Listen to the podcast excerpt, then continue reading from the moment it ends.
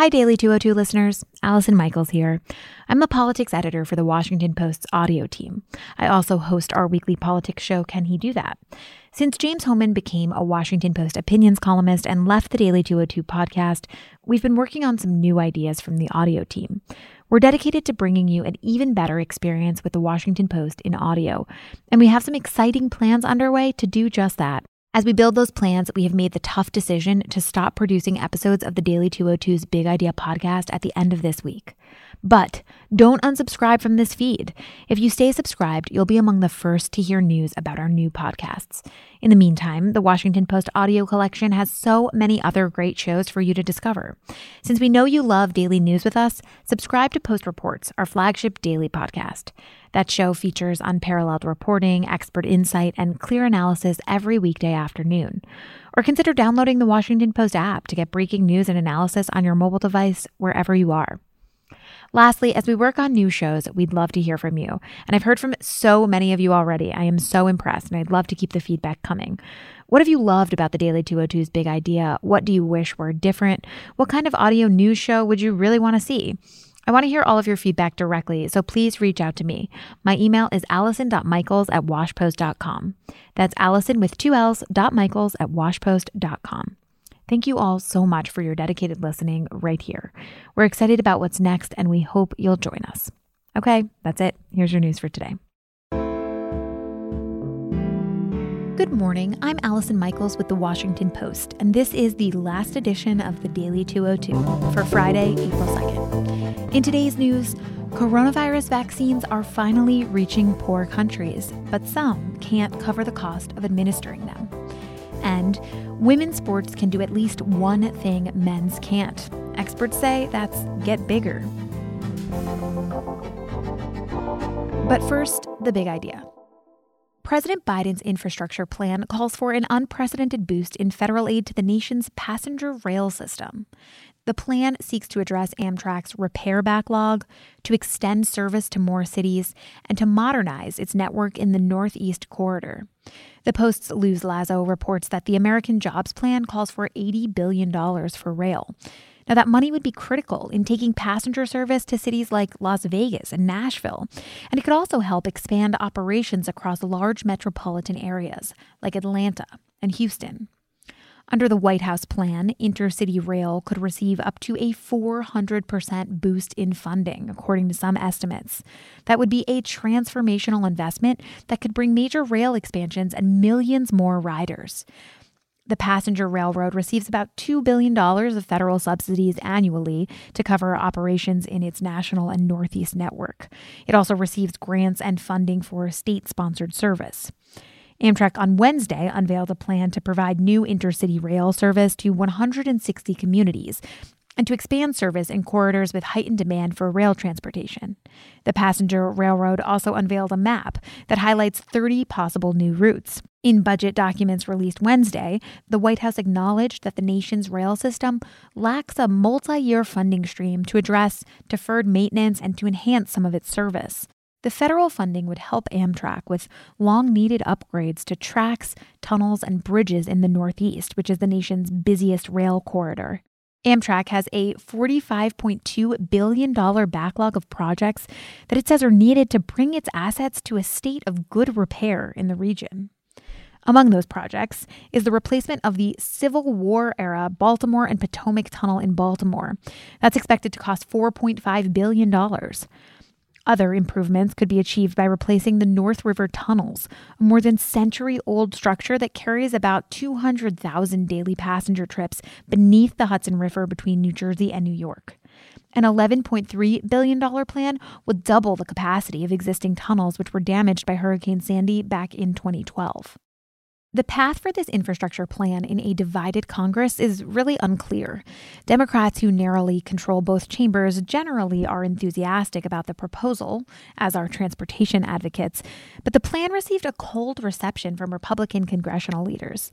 Many are questioning aspects of the plan and the tax increases that Biden has proposed to pay for it.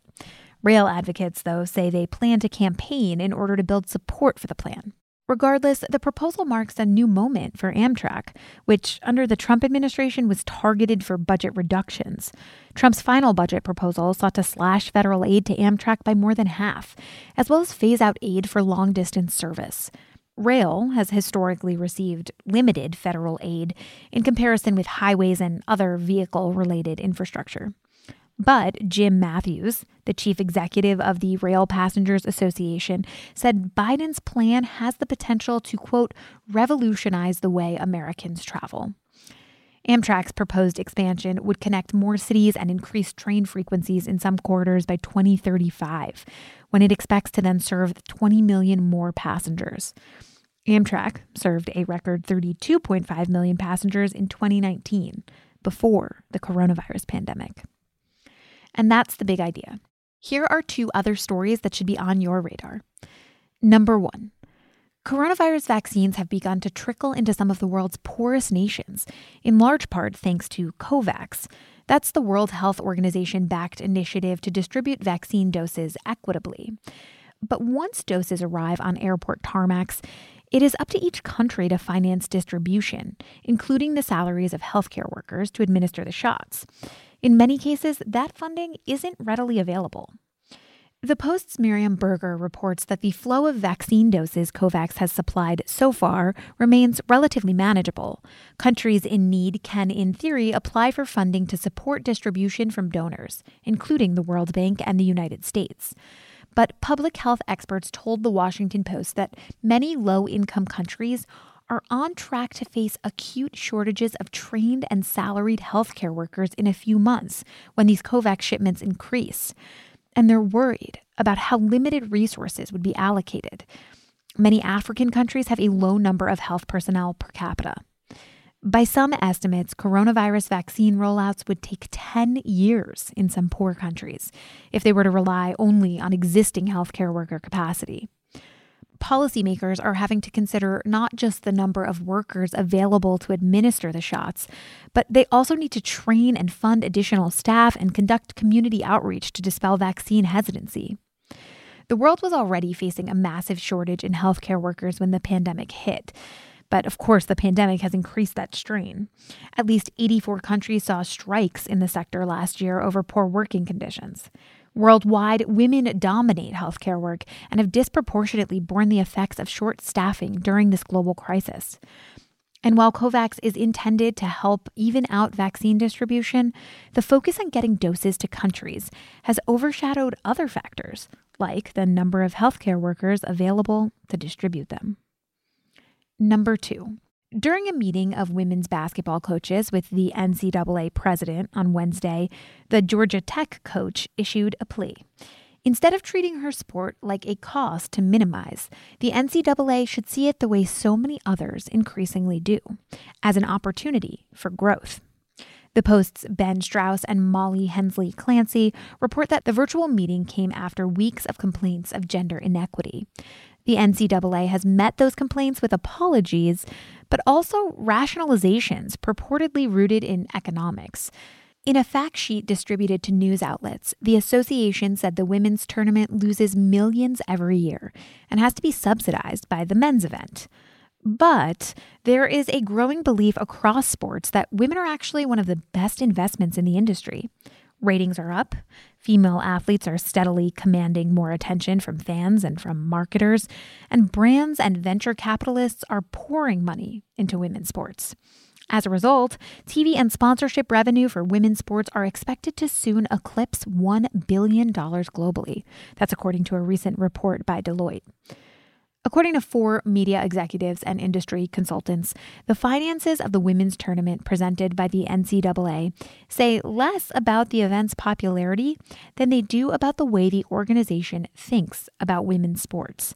The NCAA casts the tournament as an economic burden, but these experts say the association has made little attempt to maximize its revenue. And that's the final Daily 202 for Friday, April 2nd. I'm Allison Michaels. Thank you for all of your dedicated listening. Thank you for all of the feedback you've sent.